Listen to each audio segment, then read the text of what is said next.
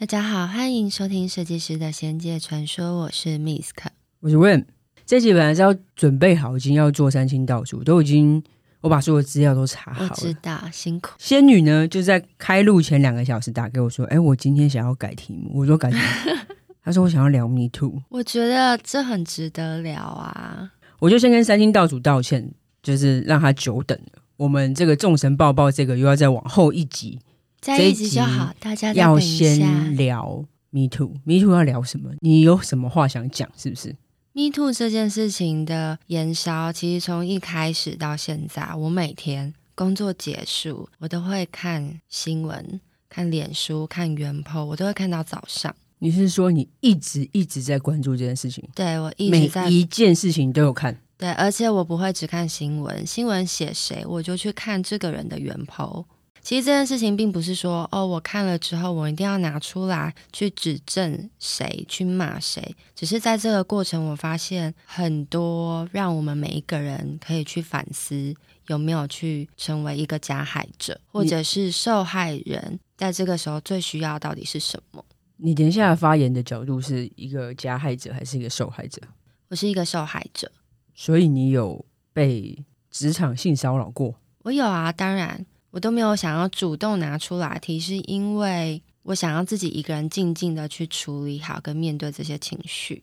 对，我觉得我能做到跟承受就只到这里。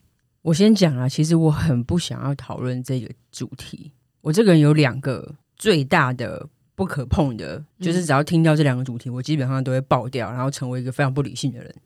一个呢就是性侵，一个是虐待动物。只要牵涉到这两个主题的，我基本上。我的理智线绝对断裂，我没有什么啊，我还可以同理，没有同理心，我，我没有这个东西，所以我很不想要碰这一题，因为我觉得 理智线会断掉，对，你的情绪会失控，对，我我不想要这样子去谈论这件事情，所以我其实本来就很不想碰这个题目。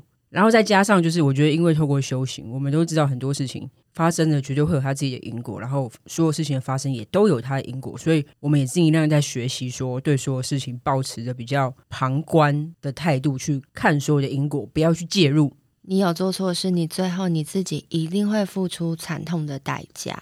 对啊，有时候就算没有人去落井下石或批判你，你自己都不一定过良自己那关嘛。对啊，你心里的折磨那也是非常的痛苦。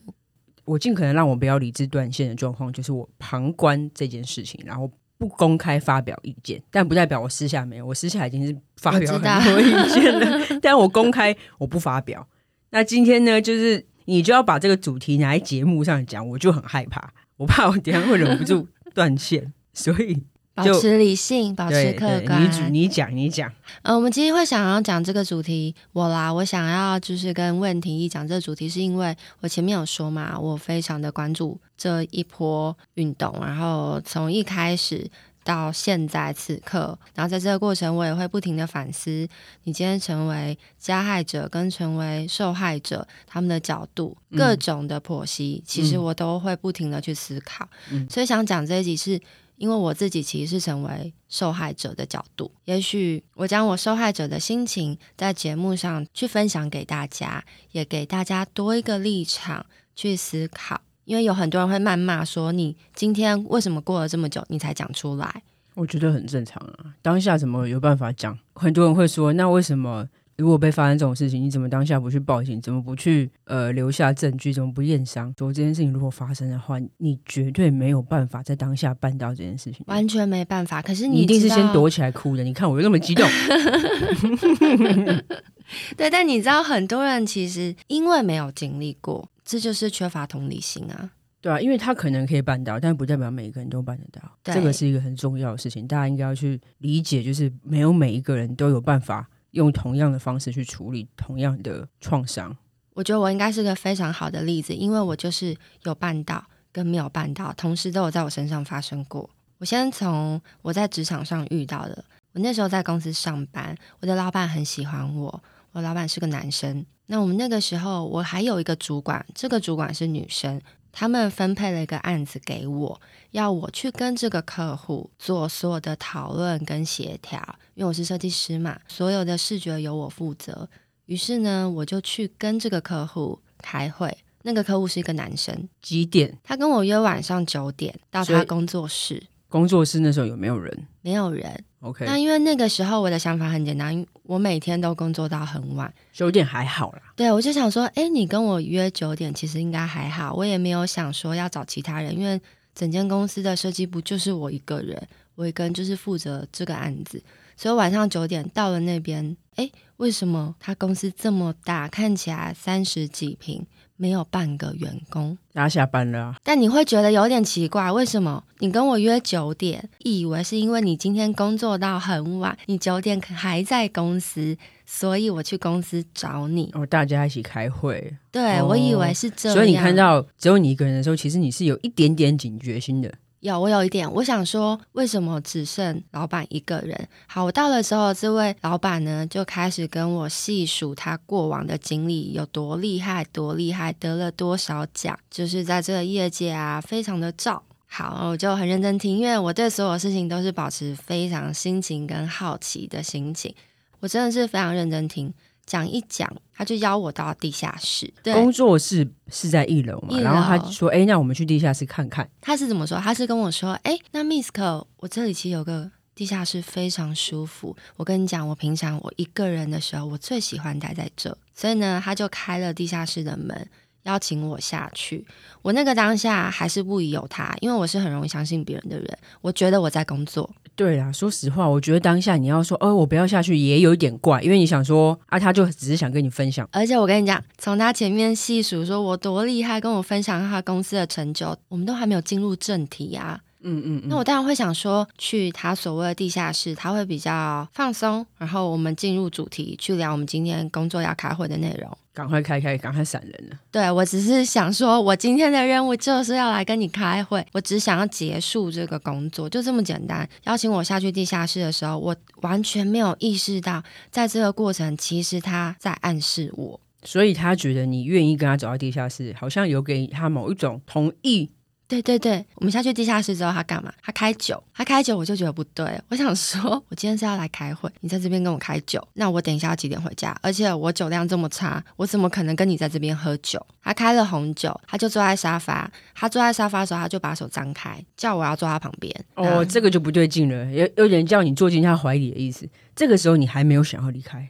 我就有点怕了，因为我觉得不对劲，所以我没有过去。我就跟他说：“我们今天开会的内容是不是现在赶快讨论好？我要赶快回去，因为我明天一早还有工作。”我当下就这样跟他讲。识相的人应该知道，其实就表示在说一个 no。对，然后他当下还说什么？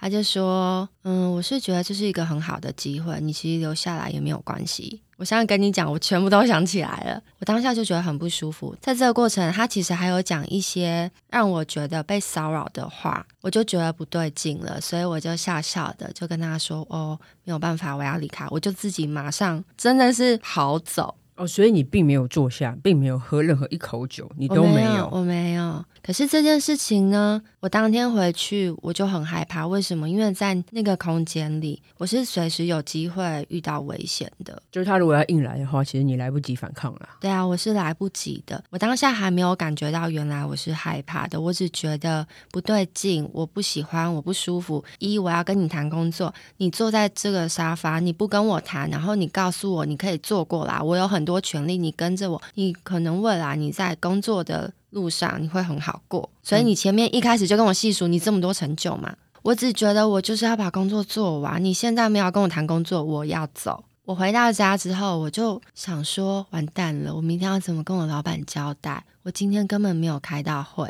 我就把这件事情跟我的室友讲。我的室友一听就说他这个是职场性骚扰了吧？他唯一碰到我的身体就是摸了我肩膀。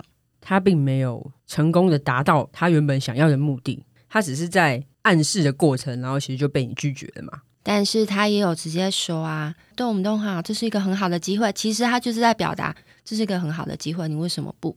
我那个是一个权势关系。我隔天我就把这件事情跟我老板讲，他怎么说？男生的那个老板，对，我老板呢，当下有表示哦，这件事情不对劲，不应该，但没有要停止我们公司跟这个人合作。他就叫我的主管处理，也就是老板并没有正面处理。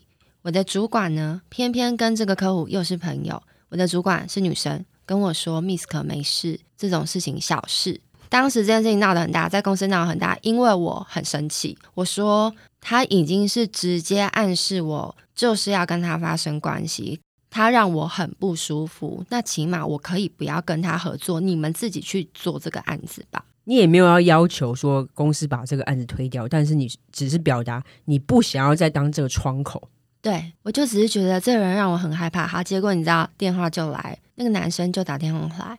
直接跟我说，没有人会保你。他直接跟我说，这件事情就是我们之间的事啊，你有什么好大惊小怪？我想说，谁跟你之间的事情，到底谁跟你之间？我就已经告诉你我不舒服，我告诉主管我不舒服，然后你们现在公司的人觉得我在大惊小怪。我跟你说哈，这种事情就是我。为什么觉得我们要把讨论这件事情的原因？因为如果这件事情是当下我那时候认识你哈，我跟你讲我的处理，我绝对不会让这件事情结束，就是直接兄弟揪一揪，就直接铁棒就直接到他门口直接去敲了啦，玻璃全部都敲破，就直接解决，没有什么好讨论的。到底要讨论什么？也不用跟他主管在那讲，都不用讲啊。不然现在理智线断掉了，你冷静冷静。我其实是没有被骚扰过，可是我听过太多。我身边的朋友被骚扰成功，或是没有骚扰成功了。被骚扰成功就是所谓的被性侵哦。嗯，我听过太多了，我知道，大家都当下都不敢处理，也没有人可以帮他处理。我真的是受不了。我刚刚讲这个事件是指，我当时觉得不对劲、不舒服，我还勇于发声，可是没有任何改变。那最后怎么收场？我就很痛苦的把这个案子做完。哦，所以你还有做？对啊，因为我在公司上班啊。但是他一直为难我啊，所以我其实，在那段时间，我做完这个案子没多久，我后来就离职了，很无助，因为我在公司，我的主管、我的老板应该保护我，可是因为没有人懂设计，我没办法帮你再找一个设计师。现在我们公司就是有这个需求，也跟这个人接上线，他很厉害，你就是得做。所以我就硬着头皮，但我后来很害怕跟这个人见面，因为他其实有打那一通电话，事后打电话给我，就是有点放话，告诉我说你太大惊小怪了，而且有点像是你斗不过我。他是谁？你可以把这个人讲出来啊。没有，因为这件事情过了也好一段时间，老实说，我对他就是名字啊，甚至是他的公司，我其实也没什么记忆了，因为他后来的确也没有在线上了。但如果他现在在线上的话，我就会坚持你要把它讲出来。哦，如果他在线上，我就会讲啦。对，但因为他现在没有在线上，其实后来过很久，当时我也不知道他到底是不是那么有名，因为这个都是他自己讲的。而且我那个时候为什么我现在完全不记得这个人的名字？因为我就是不想记得啊。我那个时候经历一个很长痛苦时间，我跟他沟通，我都要被他言语霸凌，因为我没有接受他的好意。所以你其实你有点选择性的想要遗忘这个人。对，你现在如果要回想，你想得起他的全名吗？全名真的想不起来，只记得他的样子、脸、公司名不记得。你真的都不记得？我真的不记得，是真的不记得。我记得我现在就会讲出来，我是真的不记得。所以表示你的大脑机制那时候应该是很害怕，所以选择性让你真的忘记了。对，因为你知道这种恐惧是你在职场上，然后还有权力关系，当你的老板。你的主管告诉你没有关系啦，这小事，你会怀疑自己是我在大惊小怪吗？可是你的身体真的不舒服，甚至这个客户直接打电话告诉你我没有在怕，你真的会觉得自己求助无门，然后你还得在这一两个月里去跟他完成这个专案。同事有人那时候支持你，或者说跟哎，那你以后你跟他开会，或是你跟他讨论专案，我陪你去吗？我那个时候不敢跟我的同事说。哦，所以同事没有人知道，没有人知道。天哪！你知道我为什么不敢讲？因为我觉得我已经告诉我的老板了，可是他们都没有人听我讲话。我会觉得我的同事们一定更不能理解，所以我真的不敢讲。这个职场上的性骚扰，他算性骚吧？因为他也未经我同意，还摸了我的肩膀嘛。对啊，对，就是他也对你提出了各式各样的暗示，只是你没有去做嘛。如果那个时候你真的有做下去了，我觉得这件事情就不会只有这样子的。对啊，就是会变成很大的事件。但是我觉得那些身体是会有记忆的，你的恐惧它其实会记得。所以那时候我只记得什么？我只记得我很害怕。可是你没有办法去描述你为什么害怕。但这个东西就是一直存在。这是我职场上遇到的。我小时候也遇过。我小时候遇到的是我们的远亲。你那时候几岁？我那个时候国小一年级，七岁，嗯，差不多。你知道那时候是我们的远房亲戚，他是一个大哥哥，我们亲戚的表哥，他来我们家住。那小朋友最喜欢就是大哥哥大姐姐，所以大哥哥大姐姐来，如果对你很好，你就会特别喜欢他，尤其是你会觉得哇，他好亲切，然后住在我们家，嗯嗯，好像每天生活都很有趣，因为他会对你很好。所以我那个时候每天回到家，我都很开心跟大哥哥玩。他几岁啊？他那个时候是大学。我其实当时国小一年级，并不知道他是大学生。我印象就是他是一个大哥哥。嗯嗯嗯，对，是我过了很久把这件事情讲出来以后，我才知道原来他当时是大学生。其实他也不是小孩，他应该是有能力分辨对错的一个年纪了。对，起码也有二十岁吧。反正他那时候来我们家住的时候，都只找我玩，都不找我弟哦。他就特别喜欢跟我玩，那他会抱我，也会亲我。我当时也没有觉得怎么样，因为我觉得。好像大人会抱你会亲你是一件很正常的事情，表示他喜欢你。嗯，有一天我回家的时候，我弟还没回来，我就把书包放着，大哥哥就坐在客厅，他就叫我过去，我就说我想要等弟弟回来。其实我也没想太多，我就只是跟他说我想等弟弟回来。他说没关系啊，你先跟我玩。他就把我一把抱在他大腿上，他抱上去之后，他就开始摸我，我的身体会记得，他就开始摸我的私密处。你你是说他把你抱起来之后就开始随意的乱摸你的身体，包含你的私密处？对，他把我抱起来坐在他的腿上，所以我就是整个很小只的在他腿上嘛。他就开始随意的摸，他摸一摸之后，他做一件事情，他压住我的嘴，把我嘴张开，他舌吻我，他把舌头伸进我的嘴巴里。很明显不是大人跟小孩玩的那种抱抱，而是有欲望的亲吻跟有欲望的抚摸。从来没有公开讲过这件事情，已经这么久，那是我国小一年级的事情。我现在讲，我还是会全身发抖。这就是我说的，你的身体会记得。那个当时我无能为力做任何事情。他亲完之后，看着我，摸着我的脸，跟我说：“你喜欢哥哥吗？”我理智线要断掉。我这些记得一清二楚，我以为我不记得了，原来我记得这么清楚。我当时真是吓到，我没有讲任何一句话。我就是赶快跑掉，我就进去厕所。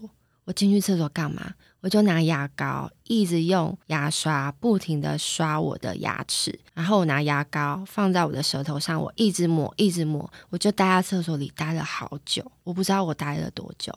从那一次之后，我再也不知道怎么面对这个人。可是这个人住在我们家好长一段时间，好几个月。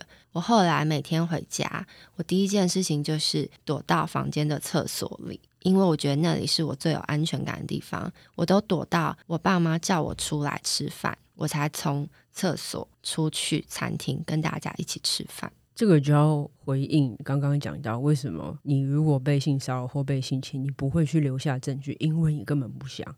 你当下其实只想要把这些证据被抚摸或是被亲吻的这种肮脏感洗掉。你不可能会记得说好去警局报案留下证据，这个要求真的太困难了。这真的大家真的是太没有同理心，这真的太困难。对，而且我那个时候唯一有告诉我一个很好的同学，我就跟他说，我觉得有点奇怪，因为我很喜欢的大哥哥他亲了我，因为我们真的很小，我们才国小一年级。可是我当时要拿出多大的勇气去告诉我的好朋友说，我经历这件事情，我觉得好奇怪。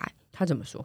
他就跟我说：“哎呦，那些大人们都这样啦，他们会亲你是因为喜欢你。”我没有办法在巨细迷讲得更多，你懂吗？可是他当时那个回应，就让我觉得这一切是正常。可是你知道这件事情，其实它影响我最大的阴影是什么？我当时国小一年级，然后我也没有什么性教育的观念。小时候会看漫画，漫画会画男生女生只要亲亲你就会怀孕。我有段时间我都很担心，我会不会在厕所，国小的厕所里突然上厕所，小孩就跑出来。你那个时候为什么没有跟你爸妈讲？我不敢，因为我跟我的同学讲了，我的好朋友跟我说，大人亲小孩是件很正常的事情，所以我那个时候心里很矛盾，很挣扎，是他亲我应该是很正常，可是我的身体很不舒服，但到底是我有问题，还是哥哥有问题？你懂吗？所以这时候受害者通常都会。经历一段时间的自我检讨，对，你会觉得是不是我很怪？如果当你第一次的求助，你没有得到你该有的支持的话，你一定会检讨自己是不是自己做错。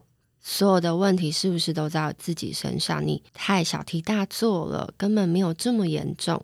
以我对你爸妈的了解，如果你跟你爸妈讲话，你爸应该会疯掉。我爸会疯掉，我爸绝对会疯掉，他一定会气死，他一定会处理处理那个表哥。哎、欸，你还记得他的名字吗？我当然不记得他的名字，因为他后来没有出现了，没有再出现了。后来过了很久，应该是我二十岁的时候，我在。台南念书，然后有一次我爸妈开车载我，我才很轻松的把这个过去讲出来。那个当下，我爸已经要气炸了，他就觉得这种事情怎么会发生在他的小孩身上？我爸其实从在他家还在他不在的时候，他一定会很自责。对，而且因为我爸其实从小对我的管教非常严厉，他不准我跟任何人。男生，即便是亲戚单独相处都不行，他也不准我去朋友家过夜。他说对方家有男生都很危险，我爸都会这样警惕我。所以我小时候一直到我大学开始去念书，在那之前我是没有去过同学家过夜的。那那个时候表哥为什么可以住你们家？我们那个时候是大家庭一起住，所以表哥是我们另外一个、哦、其他的亲戚的亲戚。对哦。对，所以这件事情后来就是有传到亲戚耳朵，就跟我说，他们也非常生气，可是已经找不到这个人。他们说那个大哥哥当时好像就是被分手，所以他在经历他自己的情感创伤，他把这个情感创伤转移到他身边的小朋友身上。我觉得这些行为很变态啦，亲了你，舌吻你，还要问说你喜欢哥哥吗？他想要干嘛？你一个二十岁的成年人，你不会对一个七岁的小女生做这种事情，然后那个阴影一直跟着我到，可能是到国中，我对所有的性教育的观念越来越清楚哦。不然那些恐惧其实是一直带着的。虽然我现在讲，我一直担心我是不是在厕所就会生小孩，听起来你会觉得有点好笑，甚至会开玩笑。可是，在那个时候，性平教育并不那么健全的时候，然后那些恐惧对我而言是很见不得人的。我觉得这个事情其实蛮大条的。如果真的现在知道这个表哥是谁的话，我也一样觉得该处理他，要坐牢吧？你未成年呢。现在的法律就是你没有办法去追溯，而且没有证据啊。所以我觉得 Me Too 的运动很重要。哦，这个就回答另外一个问题，大家都一直在想说，那证据拿出来，请问你怎么拿证据？你告诉我怎么拿证据？你拿出来看看。你刚刚所有事情都听到了，你那个怎么会有证据啊？对啊，没有证据，因为我当下我就直接去厕所。有证据就要仙人跳了吧？不要那么生气，现在大家耳朵会不会觉得有点痛？如果说这已经原本就已经准备好录影，这就比较接近有点像有点疑似仙人跳了。怎么可能会有证据啦？哪里来的证据啦？不要再叫受害者拿出证据好不好？为什么我只想要讨论这个议题？是因为我觉得 Me Too 的重要性。其实很多受害者在那个当下，他真的是拿不出证据。为什么？因为第一时间你真的就只想要毁灭证据，你甚至不想面对嘛。对，我在网络上看到很多人说：“那你为什么过了这么久你才讲出来？到底是为什么？”你开始去质疑这些受害者的时候，我觉得大家真的要花一点时间冷静下来，去试着同理。为什么他过这么久才讲出来？你看，即便我现在我讲我小时候已经是七岁的事情，我讲我都还在全身发抖。我从刚刚在讲职场上到现在我在讲小时候，我都非常害怕。我现在此刻我才知道，诶，原来这些害怕、这些恐惧，它会留在你身体，而且那个影响这么深刻。所以很多受害者他在网络上把他的过去讲出来，他说他在发抖，那些都是很真实的。我觉得他们是非常的有勇气，他们还要摊在阳光下，还要让你所有人知道这件事，然后还要让你去那边指指点点，其实是很大的二次伤害。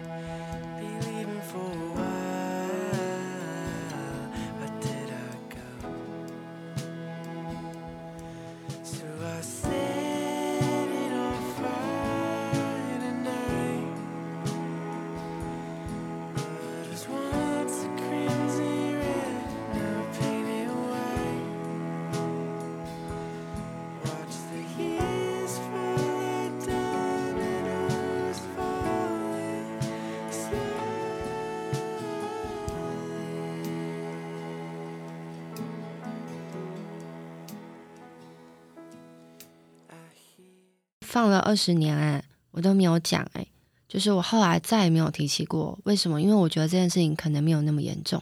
我现在在节目上讲出来，我身体都会发抖，我才知道，哎，我以为没有那么严重，原来那些阴影是有留着的，只是你不知道。我再讲一个，这个是我就直接把加害者揪出来的。我那时候下班，我下班的时候我要去夜市吃饭。我一个人，我晚上十一点才下班。我在中山附近一带，我想要往宁夏夜市买东西吃，因为我整个晚上都还没有吃晚餐，加班到很晚。十一点多，照理来讲，其实路上应该还有很多人。嗯，我那天就经过一个公车站，我要经过之前，我就感觉到后面有一个人在跟着我。你也说不上来，但你就觉得好像有。所以呢，我经过公车站的时候，我特意，公车站在靠近大马路上，我就走公车站的另外一边。我想说，我要快速的走过去。我走过去的时候，有一个男生从我后面很快速的摸了我的屁股，他捏了我屁股一把。我跟你讲，我那个当下真的理智线断掉。你是穿裙子吗？我没有穿裙子，我穿裤子，长裤，长裤。他直接摸我所以你也不是所谓有些人会检讨受害者说你穿太少。嗯，对，我没有，我就是穿长裤。有人想要性骚扰你的时候，我再讲一遍，不管你穿多穿少，都会有人要性骚扰。没错，他想要再检讨受害者。你看我今天理智断裂多少遍？对，而且他不是摸，他是捏了我屁股哦。我跟你讲，我那个当下真的气炸了，我理智线断掉，我超疯狂，我做什么事？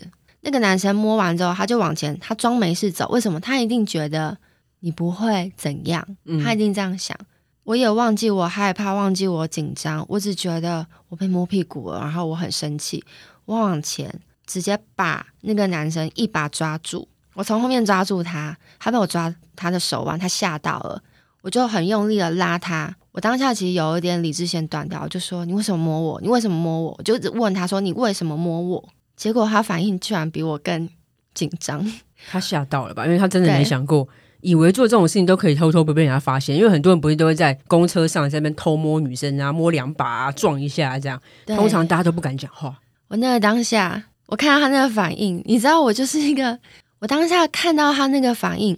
我气炸了，因为我那么凶，结果他居然比我更害怕，好像他才是受害者，你知道吗？他就开始结巴说：“我我我，对不起，对不起，对不起，对不起。”他看起来好像就是一个做错事的人，然后很很抱歉这样，然后他就是一直对不起，对不起，对不起，对不起，然后快哭快哭了。然后我原本很生气的那个情绪，我就说：“你现在几岁？”他就说：“二二二十岁。”因为我当时二十四岁嘛，我就跟他说：“你为什么要做这种事？”我就突然变得很凶。我说：“你有想过我的心情吗？你知道我现在觉得很不舒服吗？你为什么要做这种事？”他从头到尾就只有道歉，就是不停的道歉。然后我就说：“你以后还会做这种事情吗？你做这种事情你还会吗？”我就一直问他，然后他就一直对不起，一直对不起，一直对不起。然后最后直到我听到他说：“不不不，不会了。”他从头到尾都结巴，我就直接放他走，我也没把他带去警察局。就是这样听起来觉得哦，我当下好像很帅，有没有？没有，我跟你讲，我当下他一走，我接着还有一小段路才走到宁夏夜市，我那一段路我就崩溃了，就马上打电话给我的室友，我就边讲边哭，然后我不敢再往前走，因为我不知道我会不会走一走，我突然又被别人这样子侵犯。嗯，你即使真的当下有做些什么，你还是很害怕的。对，你还是很害怕的。甚至我看到有些女性会直接说：“你当时为什么不说出来？”我说出来啦，可是难道我就应该要原谅对方吗？难道我的恐惧就不存在吗？没有啊，这些东西一样跟着我啊。我一个人晚上想要吃个饭，我要经过公车亭，我可能就不敢走啊，因为我会有阴影。我不知道会不会有人躲在那边偷偷的又快速的摸了我一把，甚至做更多事情，那怎么办？就是这些阴影都是会存在的。为什么我今天很想讨论这件事情？是因为我看到网络上太多人一直在检讨被害者。你很难想象，身为一个女性，你很容易遇到各式各样的骚扰，言语的或者是身体上的。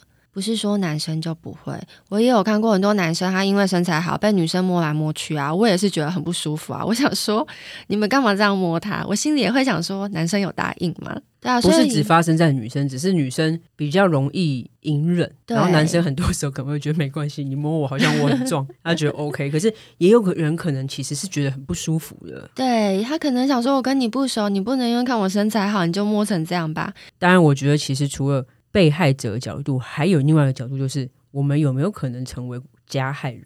这个又是另外一个可以讨论的事情。我有说，我就会一直不停的反思嘛。那那个反思就是，我们要怎么样可以在所有的行为还有言语更小心的，不要让别人心里产生不舒服而不敢说。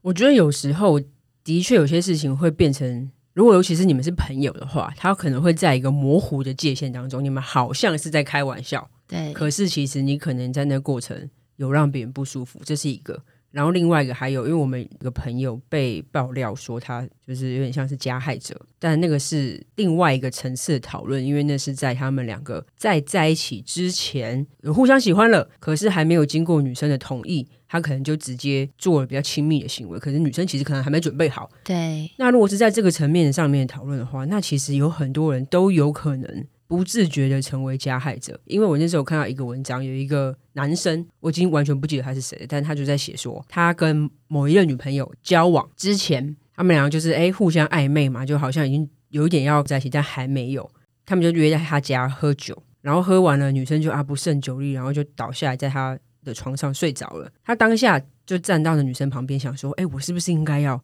直接就亲他，或直接就开始做一些事情？因为他想说，如果隔天女生醒来发现我什么都没做，他会不会觉得我是不是不喜欢他？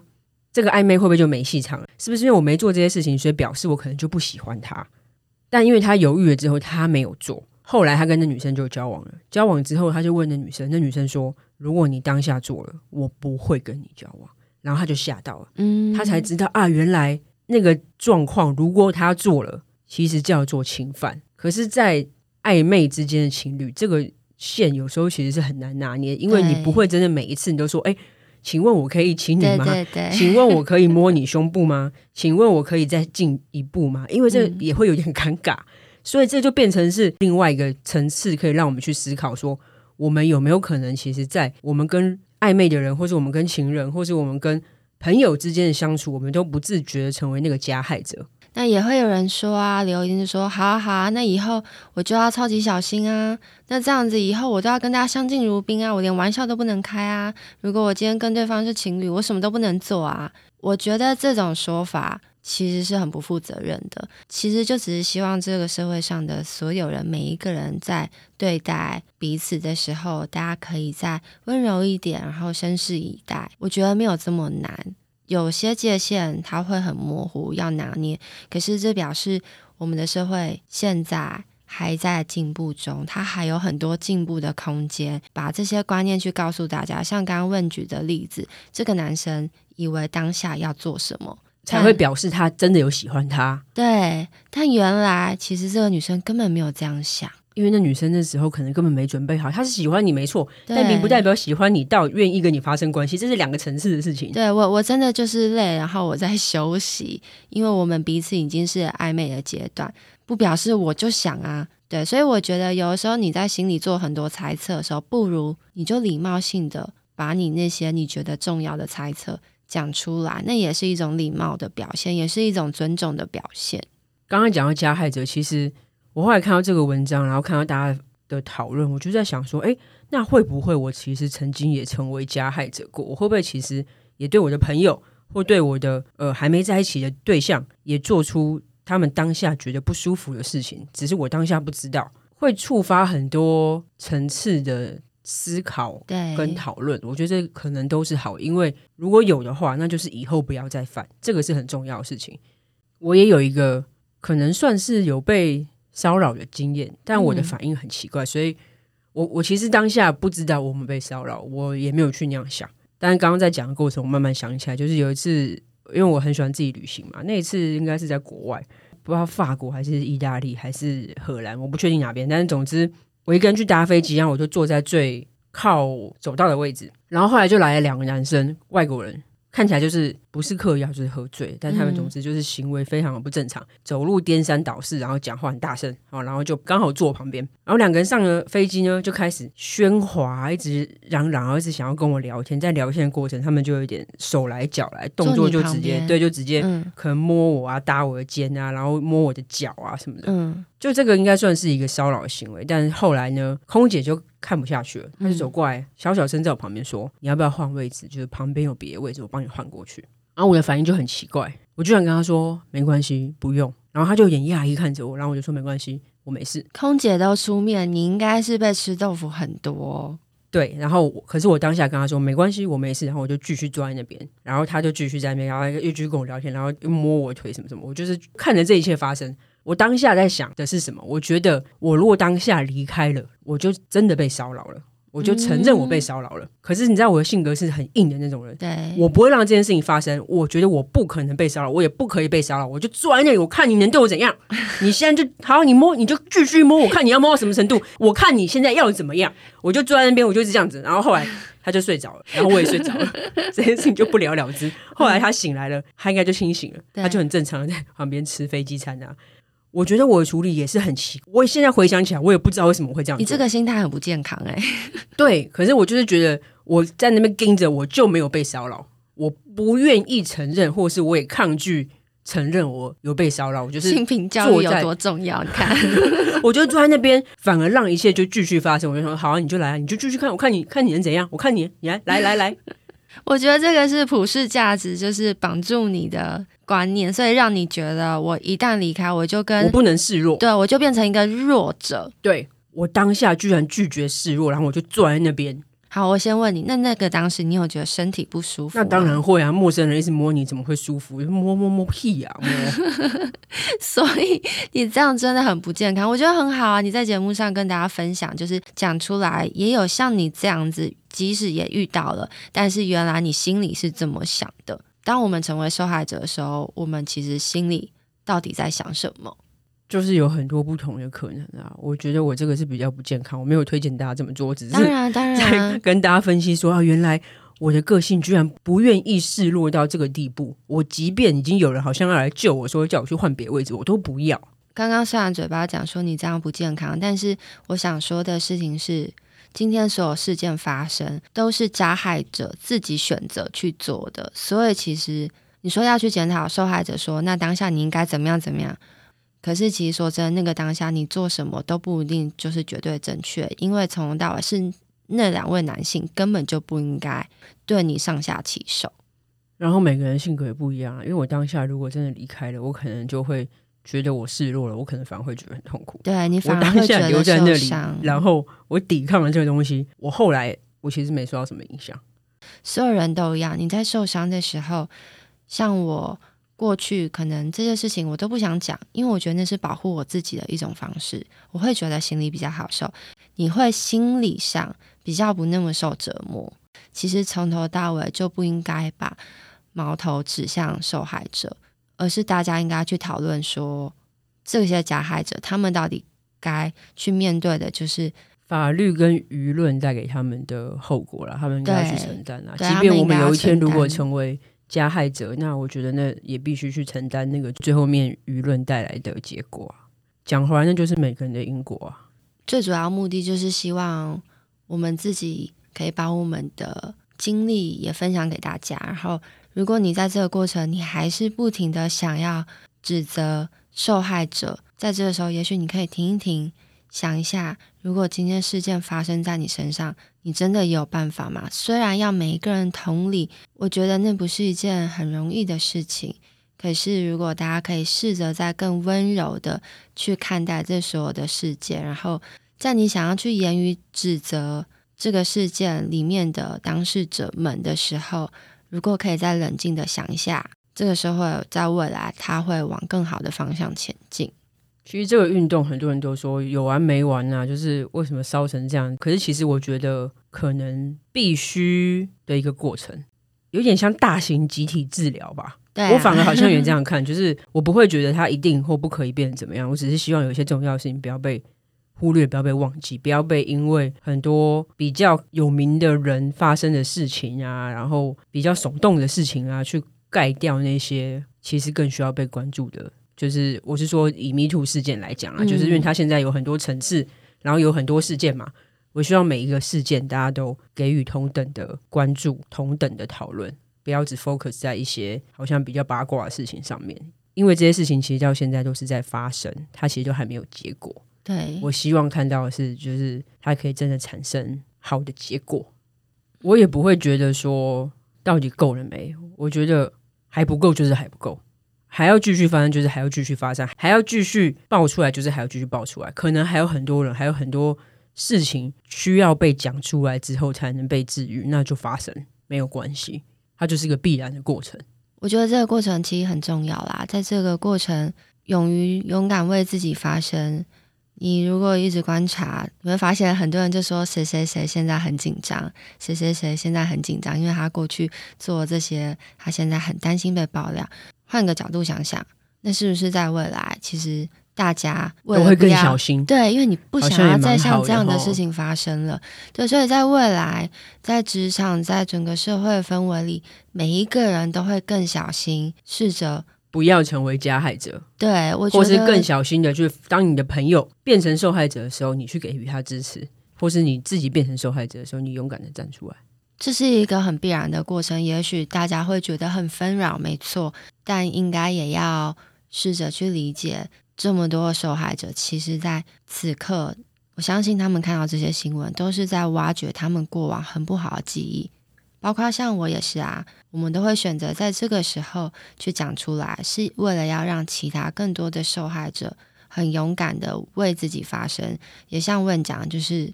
这也是一种治愈自己的过程，因为你一直放在心里，你以为是一种保护，但有的时候你说出来，那可能才是真的帮你做最后一个疗愈的动作。在这整个社会的运动，然后这个氛围里，就每一个人都可以温柔的看待所有事情。对，我觉得那不是件容易的事情，不拿出正义感，不表示你就很软弱。你身为男性。不表示你就不能为自己发声。我觉得现在有还是有很多过往的传统普世价值，告诉你男生就应该怎么样，女生就应该怎么样。但是现在时代真的不一样，时代在进步。我觉得你身为男性，身为女性都一样，每个人都有权利捍卫自己的身体。所以每个人都有权利为自己发声，然后也很感谢那些勇敢发声的人，因为这真的不是件容易的事情。所以请大家就再多一点体谅，也多一点对自己的提醒啊！如果你成为加害者，就要道歉。当你成为受害者的时候，这不是你的错。如果你很有勇气为自己发声，你是非常的勇敢。那如果你没有勇气为自己发声，从头到尾都不是你的错。也没有关系，因为这从来就不是一件容易的事情。甚至你想要一辈子，你都放在心里。只要你能够找到让自己好好过日子、舒服的方式，都可以。那我们今天节目就到这。节目最好要谢谢节目企划我本人 Miss 卡有问，节目顾问妙觉堂学长学姐，我的菩萨。再次感谢大家，那我们就下次见喽，拜拜，拜拜。